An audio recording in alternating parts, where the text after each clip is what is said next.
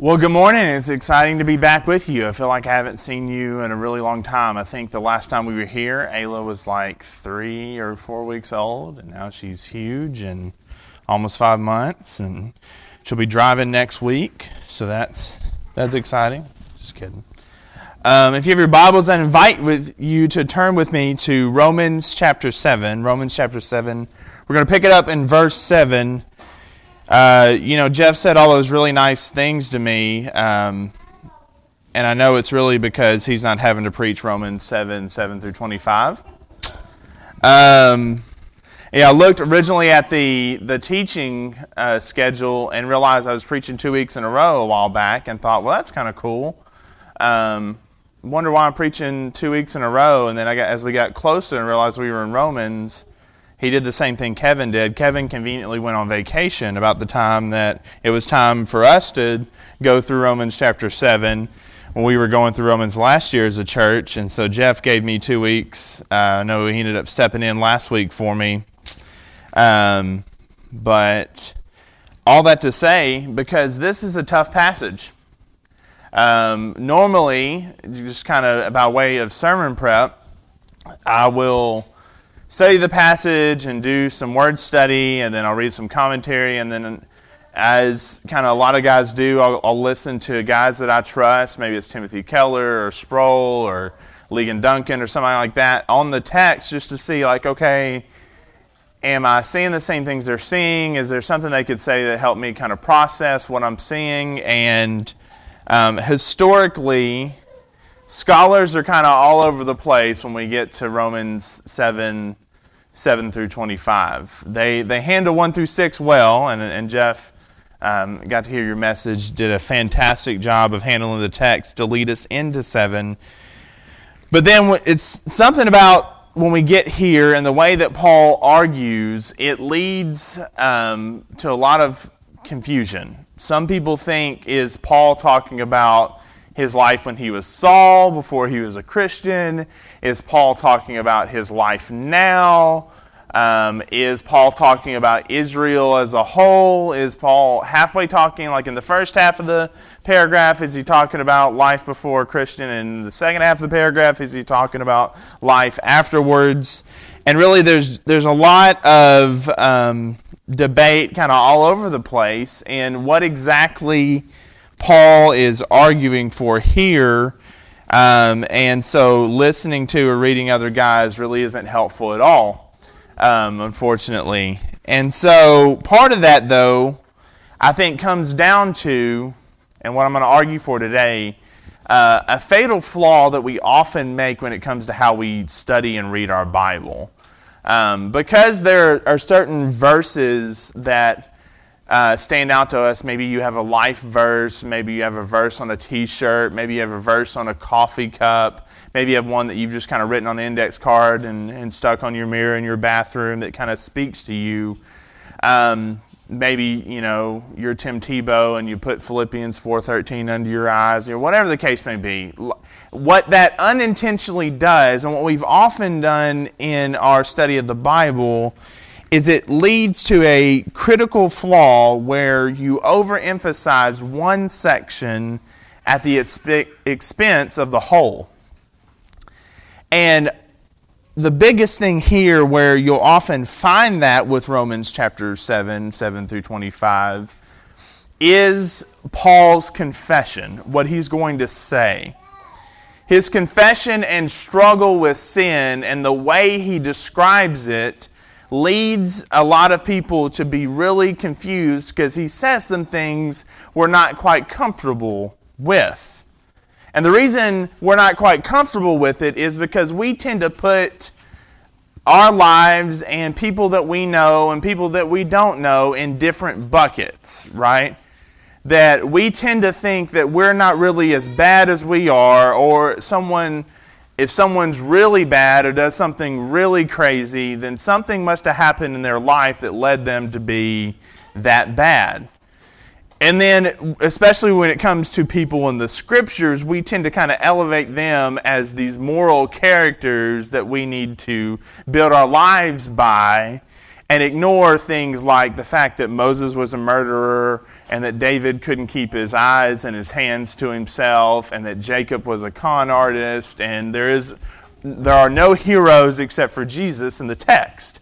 Even the apostle Paul, right, used to murder Christians and then became a missionary and wrote two thirds of the New Testament. He's not beyond this, but in our minds, we think, well, we want to kind of be like the Apostle Paul. So when Paul says things to you like, I'm born in, and a slave to sin and I was alive and now I'm dead and, and all the things he kind of confesses about his struggles here, especially with keeping the law and especially with his struggles with his innermost being, we don't really know what to do with that because if we're honest, we have what I like to call an Anne Frank theology. Anne Frank, you know, the, the popular novel about a young girl during World War II who has, was hidden, her and her family hid in an attic from the Nazis, and she ended up writing a diary. It's really popular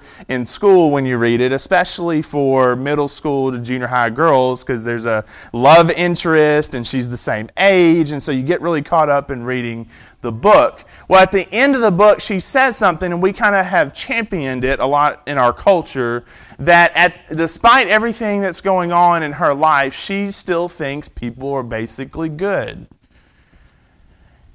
And you read that, and you kind of want to go, and I, I love you, but the, you're writing that in the cusp of, of, hiding in an attic from the Nazis who are going to find out that you're there and lead you and your family to a gas chamber.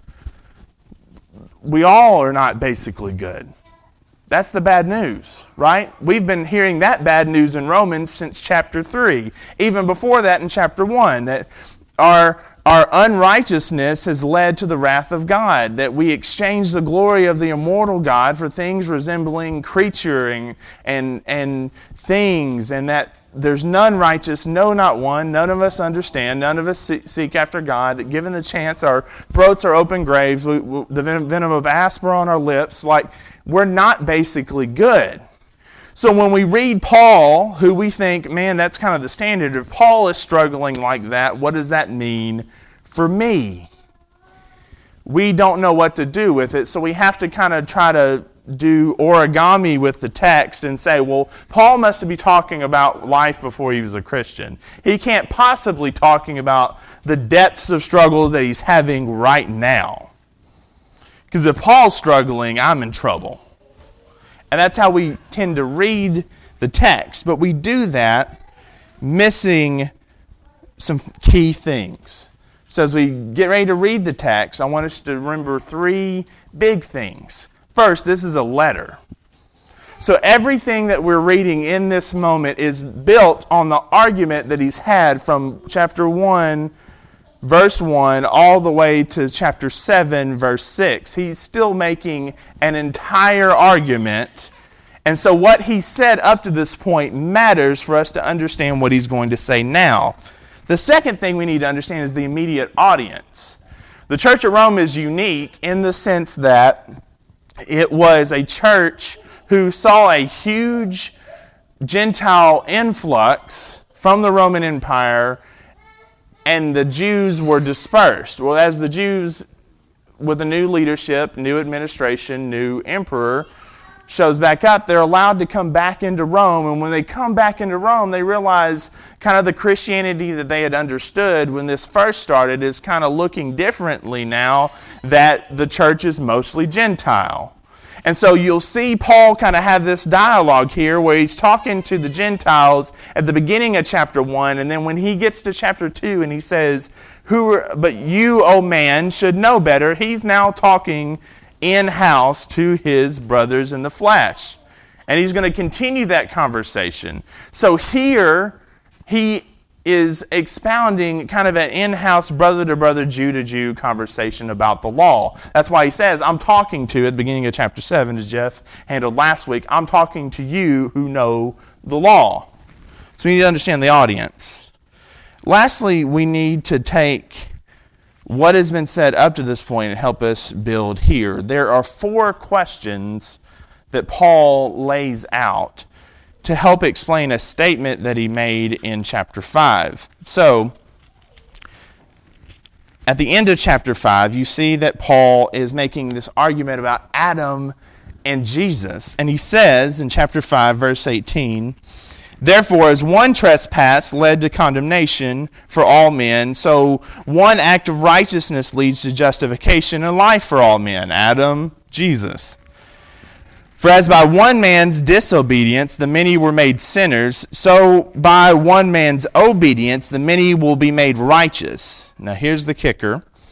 Now the law came to increase the trespass, but where sin increased, grace abound, abounded all the more, so that as sin reigned in death, grace might reign through the righteousness leading to eternal life through Jesus Christ our Lord. So he makes that statement that the law was given to increase our trespass. And you think, wait, what? And so Paul then uses this rhetorical argument that was popular among rabbis in the first century, where he's anticipating the questions that he's going to get pushback for and answering them ahead of time. The first question that he gets then is chapter 6, verse 1. So are we to continue to sin so that grace may abound? So if the law is given to increase the trespass, and sin increased, but grace abounded all the more. So we just supposed to sin so we can get more grace?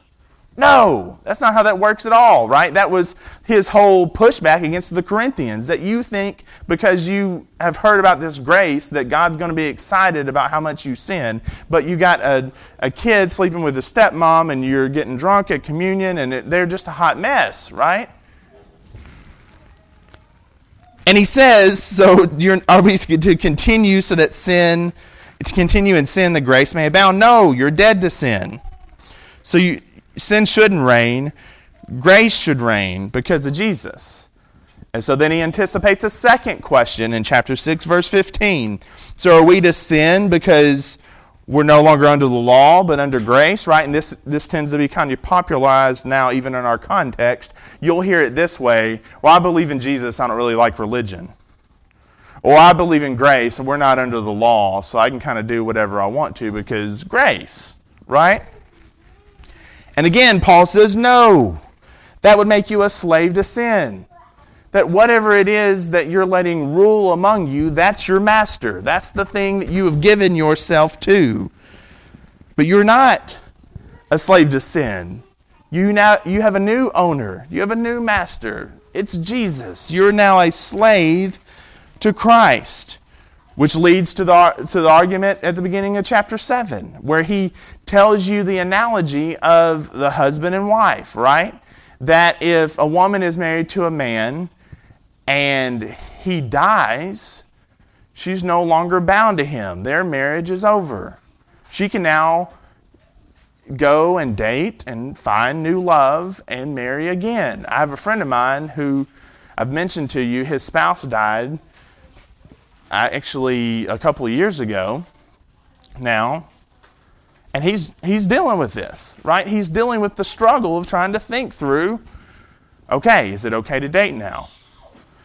Is it okay to bring her to church? Right? He's processing through this because he was bound in marriage to this one woman and she passed away, so now he is free to continue his life.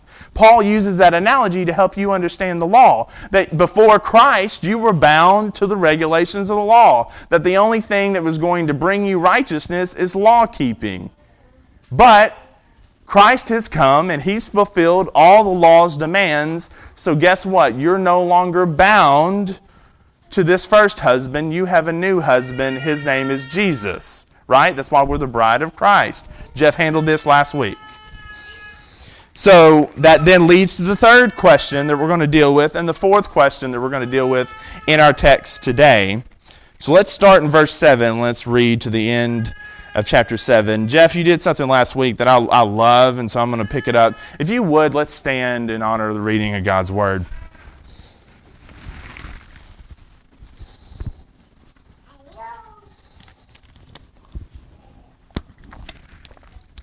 What shall we say then? That the law is sin? By no means. Yet if it had not been for the law, I would not have known sin. For I would not have known what it is to covet if the law had not said, You shall not covet. But sin, seizing an opportunity through the commandment, produced in me all kinds of covetousness. For apart from the law, sin lies dead. I was once alive apart from the law, but when the commandment came, sin came alive and I died. The very commandment that promised life proved to be death to me. For sin, seizing an opportunity through the commandment, deceived me and through it killed me. So the law is holy, and the commandment is holy and righteous and good. Did that which is good then bring death to me? By no means. It was sin producing death in me through what is good, in order that sin might be shown to be sin, and the, through the commandment might become sinful beyond measure. For we know that the law is spiritual, but I'm of the flesh, sold under sin. For I do not understand my own actions. For I do not do what I want, but I do the very thing I hate. Now, if I do what I do not want, I agree with the law that it is good. So now it's no longer I who do it but sin that dwells within me. For I know that nothing good dwells in me that is in my flesh. For I have the desire to do what is right, but not the ability to carry it out. For I do not do the good I want, but the evil that I do not want is what I keep on doing. Now, if I do what I do not want, it is no longer I who do it, but the sin that dwells in me. So I find it a law that when I want to do right, evil lies close at hand. For I delight in the law of God in my inner being, but I see in my members another law waging war against the law of my mind, making me captive to the law of sin that dwells in my members. Wretched man that I am, who will deliver me from this body of death? Thanks be to God through Jesus Christ our Lord. So then I myself serve the law of God with my mind, but with my flesh I serve the law of sin. You may be seated. This is the word of the Lord, and thanks be to God.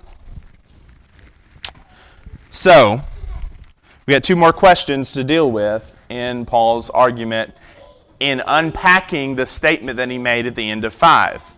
The first question we're going to deal with is the law sin? And the second question, did the law bring death? So, first he says, verse 7, what should we say then? That the law is sin? By no means. Yet if I had not been for the law, I would not have known sin. For I would not have known what it is to covet if the law had not said, You shall not covet. So, Paul now is saying, well, so if the issue is we are no longer bound to the law, and the law is like an old spouse that has died, and we have a new spouse, and we're free because the law kind of put us as slaves to sin, and Christ has freed us from being slaves to sin to being slaves to righteousness. So the law must be sinful, then, right? No.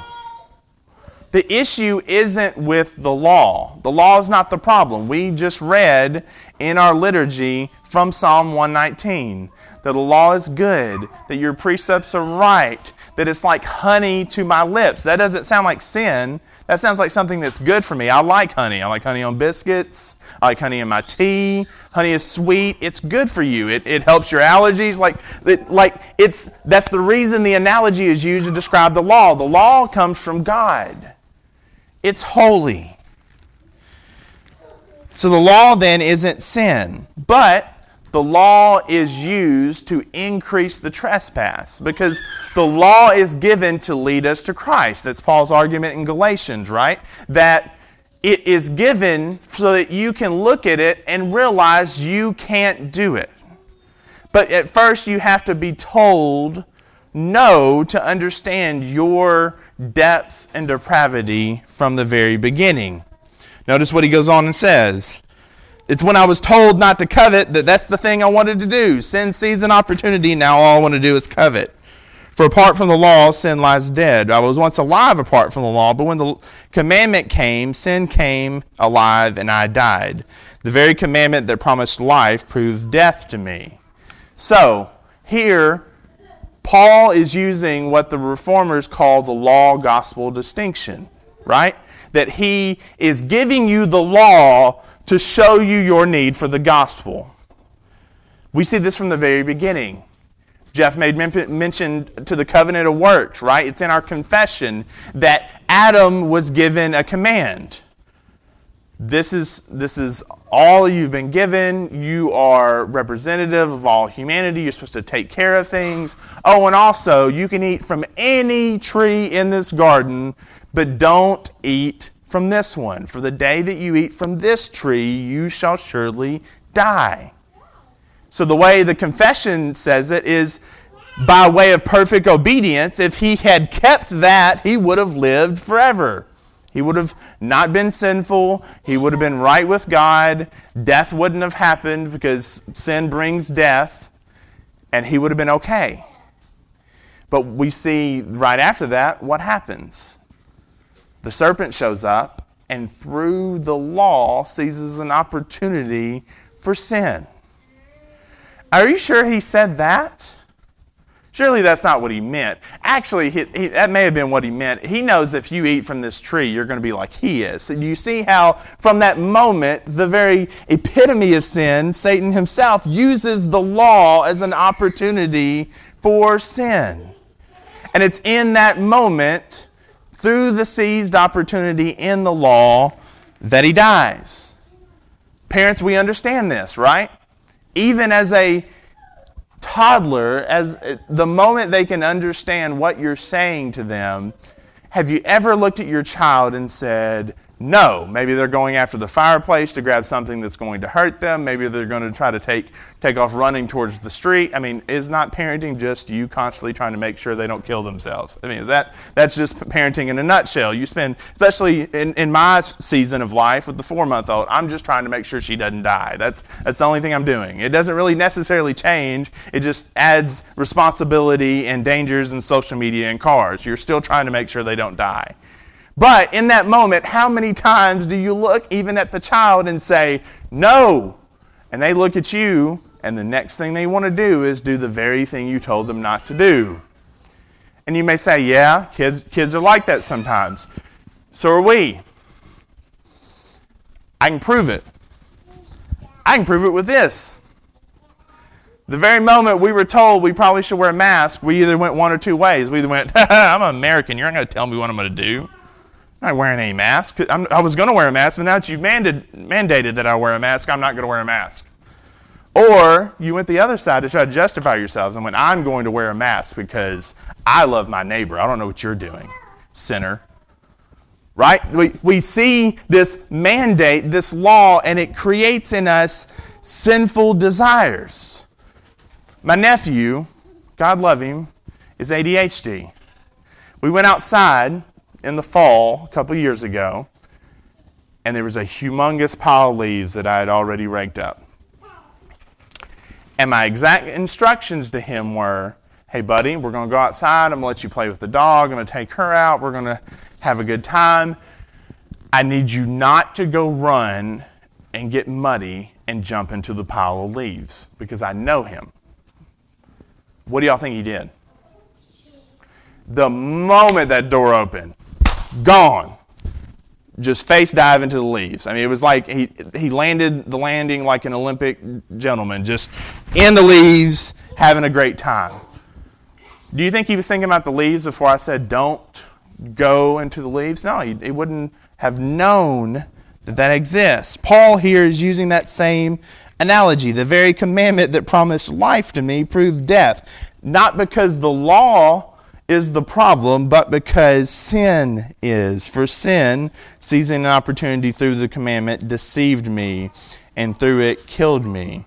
So the law is holy, and the commandment is holy and righteous and good. Because did not God give our first parents the command so that they could have life?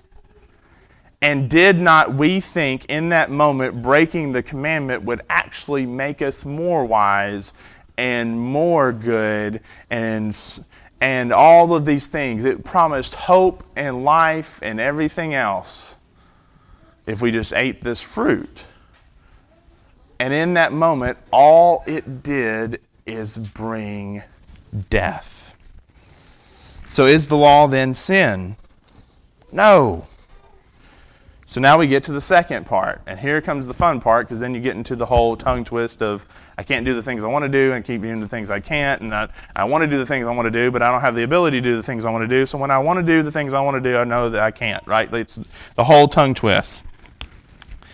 So then he says, verse 13 Did that which is good then bring death to me? Okay, so if it's sin seized opportunity through the law, did the law bring death? Was it the commandment that killed me? The commandment's supposed to be righteous and good. And you're saying the law isn't sinful. Sin's just using the law as a tool to kill me. So then, it, is the law what brought death to me? By no means. It was sin producing death in me through what is good, in order that sin might be shown to be sin, and through the commandment might be become sinful beyond measure. Because the law isn't the issue, sin is. Why? In order that sin might be shown to be sin, through the commandment might become sinful beyond measure goes back to the point I made about Elliot and the leaves. In that moment, when we hear the command, we hear the thing that we're supposed to do, all it does is stir up in us desires to not, right? Give you another example. Some of you may have been running late to get here. In that moment, does the commandment with a sign on the, on the side that tells you how fast you're supposed to be going, does that become the thing that you follow? Or does that become the thing that's a suggestion? It becomes the suggestion, especially if you're late, especially if you're in the car arguing with your spouse about, well, if you hadn't done this, we would have get left here on time. And if you hadn't been this way, or if you hadn't gotten up, or you hadn't had to primp your hair or trim your beard or whatever, right? Like, now the law becomes a suggestion because in that moment you try to use it to justify yourself. And then he goes on and says, again, the law isn't the issue. Why? Because, verse 14, for we know that the law is spiritual, but I'm of the flesh, sold under sin. Now, there's something we need to understand here as we dig into this part of the conversation. Daniel Wallace, who's a Greek scholar, points out Paul is using what's called a universal I here. Meaning, Paul's not, when Paul says, I'm sold under sin, he's not just talking about Paul the individual, he's talking about all of us. Why? Because we've all fallen short of the glory of God. We've all sinned. Sin, the wages of sin are death, right? That's the end of verse chapter 6. But the gift of God is eternal life through Jesus Christ our Lord. We're all sold under sin. We're all in this struggle. Adam's decision affected all of humanity. So Paul uses a universal here, a first person use of the I. It's important for us to understand this so you don't get confused here on what he's saying. So when he says things like I'm sold under sin and I'm of the flesh, he's talking about I, all of humanity. So then, understanding that, we can understand something about the law. The law is spiritual, and I'm of the flesh.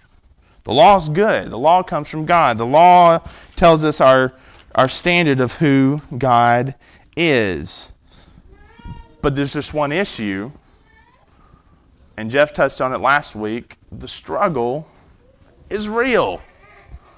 The struggle is real. That's the problem. The law isn't the issue. I am. Because the law is good. The law tells us what God commands, it tells us his standard.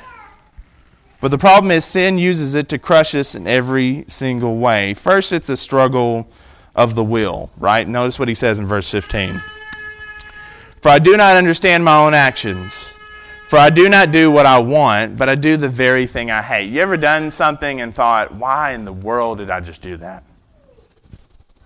You ever been in, in an argument with your spouse and thought, oh, why did I say that? Why was that the thing I said right now? Why am I still saying it? Like, you ever been in the middle of the argument and you're fighting and you don't want to, like, stop the fight and realize how stupid the argument is because you want to win the argument, which is, again, sin. But, like, you're in the argument and you're going, why do I keep saying these things? This is getting worse. But I'm not, I'm not stopping my conversation. I'm still talking, and I'm only making it worse. I also said something more hateful than I did five minutes ago. What am I doing right now? Like, we've all been there. Anybody want to be honest today about that? We've been there. It's a struggle of wills. I don't understand my own actions, for I don't do what I want to do.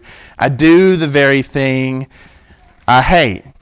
And it's a struggle for all of us on every side.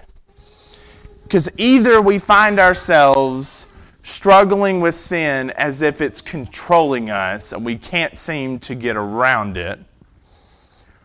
Or on the other side, going back to the mask conversation, we then will find ourselves thinking if I just add more law, this will fix this issue. And that's the thing you need to make sure and check and, and not go down this road where Paul is taking us. He's not telling you the problem with us is we don't have enough law. The problem is we could have all the law in the world and we still can't do it. That's the point of the Sermon on the Mount.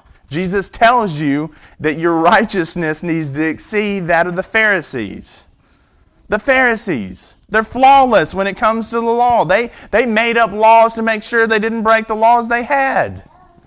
These guys were next level. You're never going to touch them. It isn't for you to read that sentence and think, okay, I got to figure this out. Or Psalm 24. Who, who can ascend to the hill? Who can enter into the Lord's presence? He who has clean hands and a pure heart and doesn't lift his soul to what is false. That's not for you to read that sentence and go, well, I need some more hand sanitizer and I got to work on having a pure heart. Because isn't it the pure of heart that they'll see God? You should read that and go, uh oh, I don't have clean hands. I don't have a pure heart. And I'll prove it. If I popped up Facebook and scrolled through here for about two and a half minutes on this screen, it wouldn't take long for us to realize we don't have clean hands. We don't have pure hearts. Matter of fact, we dirty our hands through our thumbs at the expense of our brothers and sisters all the time. Because I will find my righteousness in anything other than Jesus. I'll find my righteousness in mask wearing. I'll find my righteousness in not mask wearing. I'll find my righteousness in who I vote for. I'll find my righteousness to act like I'm above voting and because it's all a conspiracy. And so you'll find your righteousness in not voting. You'll find your righteousness in your social engagement on, on Facebook and on Instagram. You'll find your righteousness the fact that you didn't socially engage on Facebook and Instagram. You'll find your righteousness in marching. You'll find your righteousness in thinking how stupid the marchers are. Like, it's whatever the case may be. We either will find ourselves in a situation where we're controlled by sin and it's just wearing us out, or we'll even try to find the law to justify ourselves, and in that moment, sin is still wearing us out. Do you see that? Sin leads us to do things we don't really want to do. And it's here that we see exactly what we need. But all the law is doing is showing us the standard. All the law is doing is holding up the mirror. The issue isn't with the law, the issue is with sin and the struggle is real. So then he says, verse 16 and 17. Now, if I do what I do not want, I agree with the law that it's good. So it's no longer I who do it, but the sin that dwells within me. So here is Paul shucking responsibility for his actions? No, he's saying, even when I want to do what's right, when I go and I hear the scriptures and I know what the gospel is, I find myself still wondering, and we're prone to wonder, prone to leave that we got the God that we love, right? That's why we have to sing the hymn, Take My Heart and Seal It. We need you to seal it because we're so scattered. And here, we need the Spirit. Because what Paul's saying here in verses 16 and 17 is the same thing he says, if you'll go with me for a second. Just put your thumb there in Romans 7. We'll come back. I want to use Scripture to interpret Scripture. Here, Paul is saying the exact same thing about his struggles as he tells the Galatians in chapter 5. Galatians chapter 5, verses 16 and following. But I say, walk by the Spirit, and you will not gratify the desires of the flesh. For the desires of the flesh are against the Spirit, and the desires of the Spirit are against the flesh. For these are opposed to each other, keeping you from doing the things you want to do. Doesn't that sound like the exact same argument? That Paul finds himself in this struggle here wrestling with the law and himself. There's that flesh spirit struggle that Paul hinted at earlier. And the issue becomes us either blaming the law for the issue or justifying our behavior in the conversation. We know that's true because we do it now. And we know that's true because even now, the struggles that we're dealing with come from a history of us doing the same thing. This is where I may, I may lose some friends, and that's okay. There was a time where guys got in the pulpit and justified owning other people, and they did it through the book. And there was a time where guys got in the pulpit and they justified segregation, and they did it through the book. And there was a time where guys justified all sorts of interactions and sinful places. And they did it through the book. And they did it in our denominations.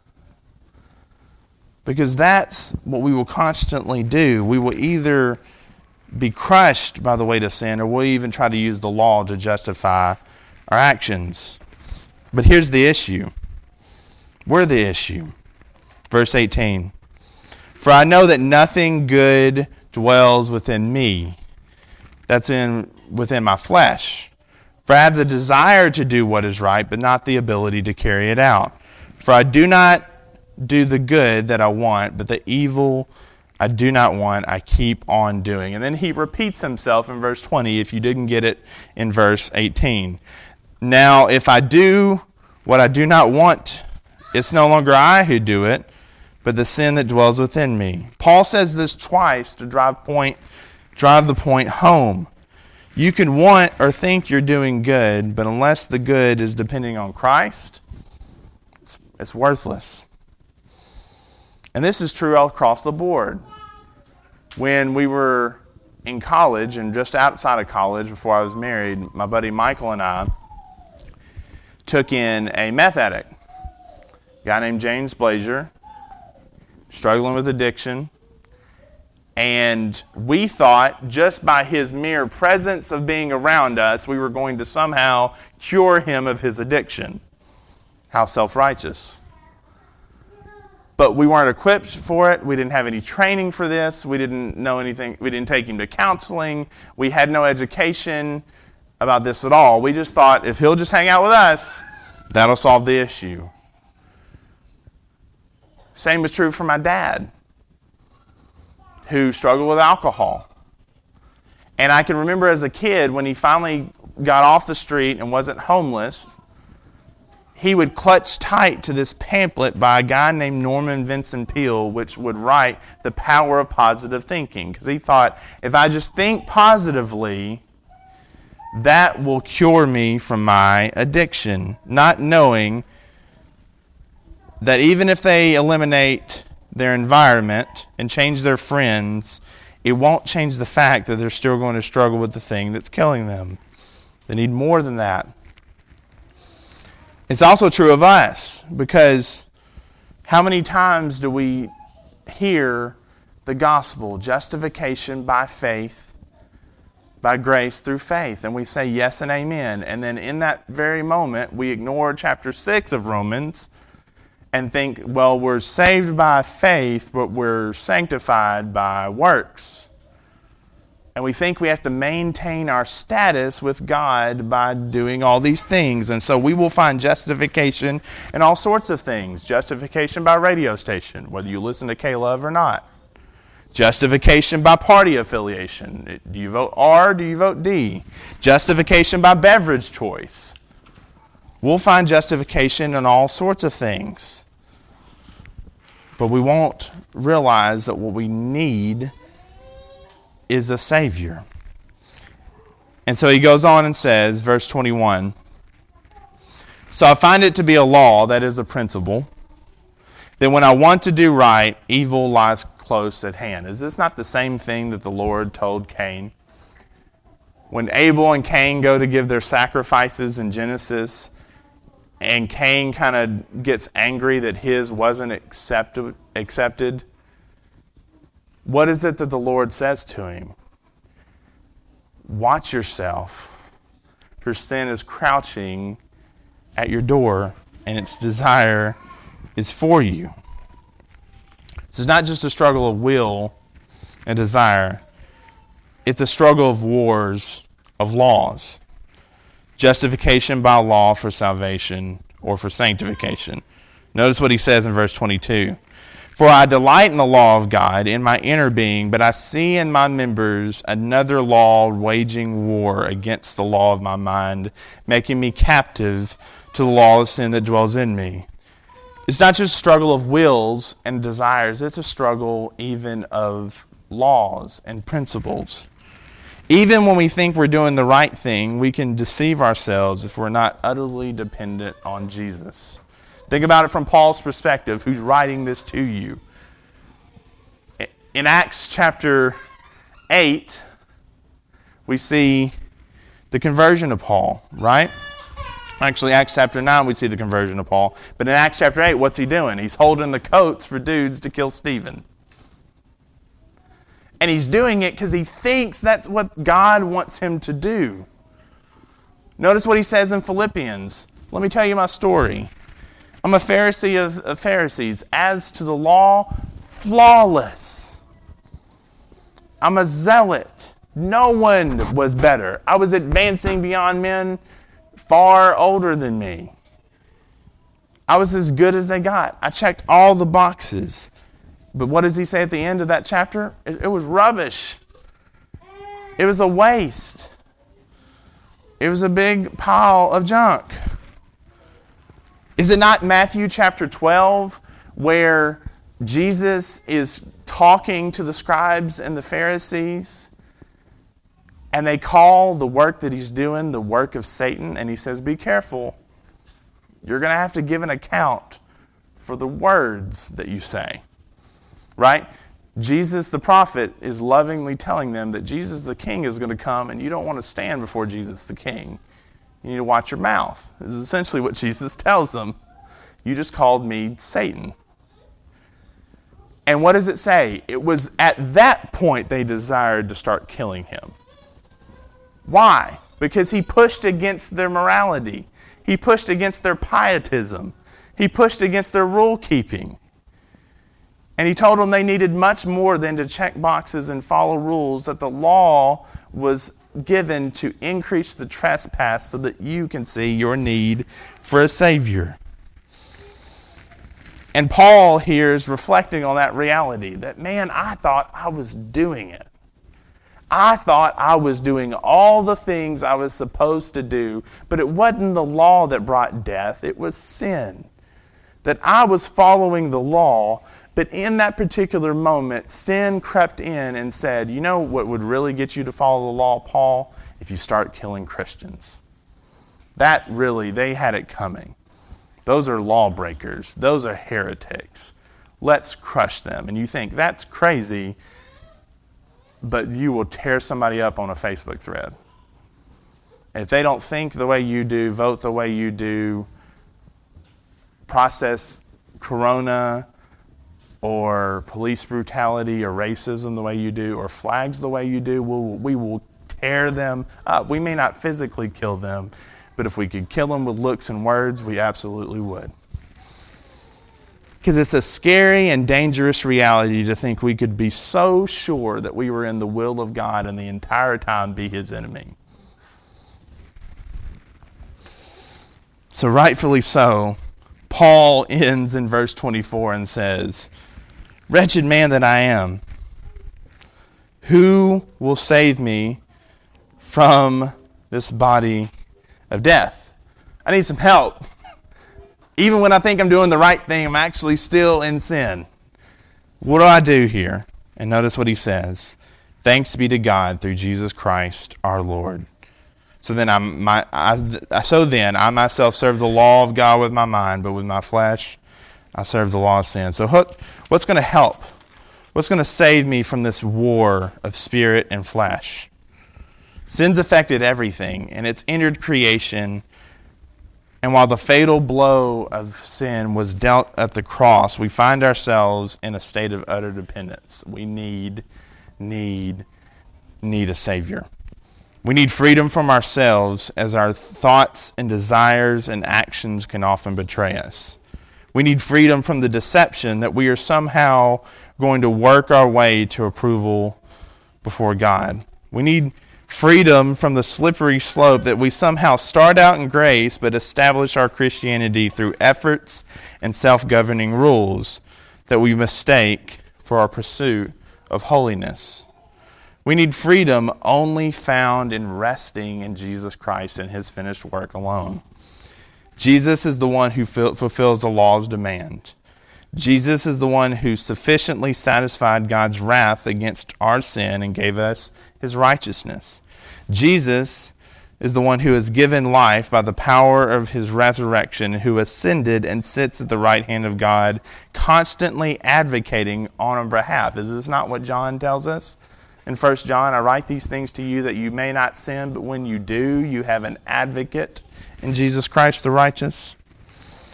Jesus has given us a helper and a comforter in the Holy Spirit to teach us, to keep us, to show us what it looks like to be slaves to righteousness and to live under grace. So At the end of the day, the law is good. The problem is us, and we need a Savior. May we rest in Jesus today. Father God, we thank you so much for your word. We thank you so much that you gave us a law that led us to Christ. Thank you for hard passages that make us wrestle with your text.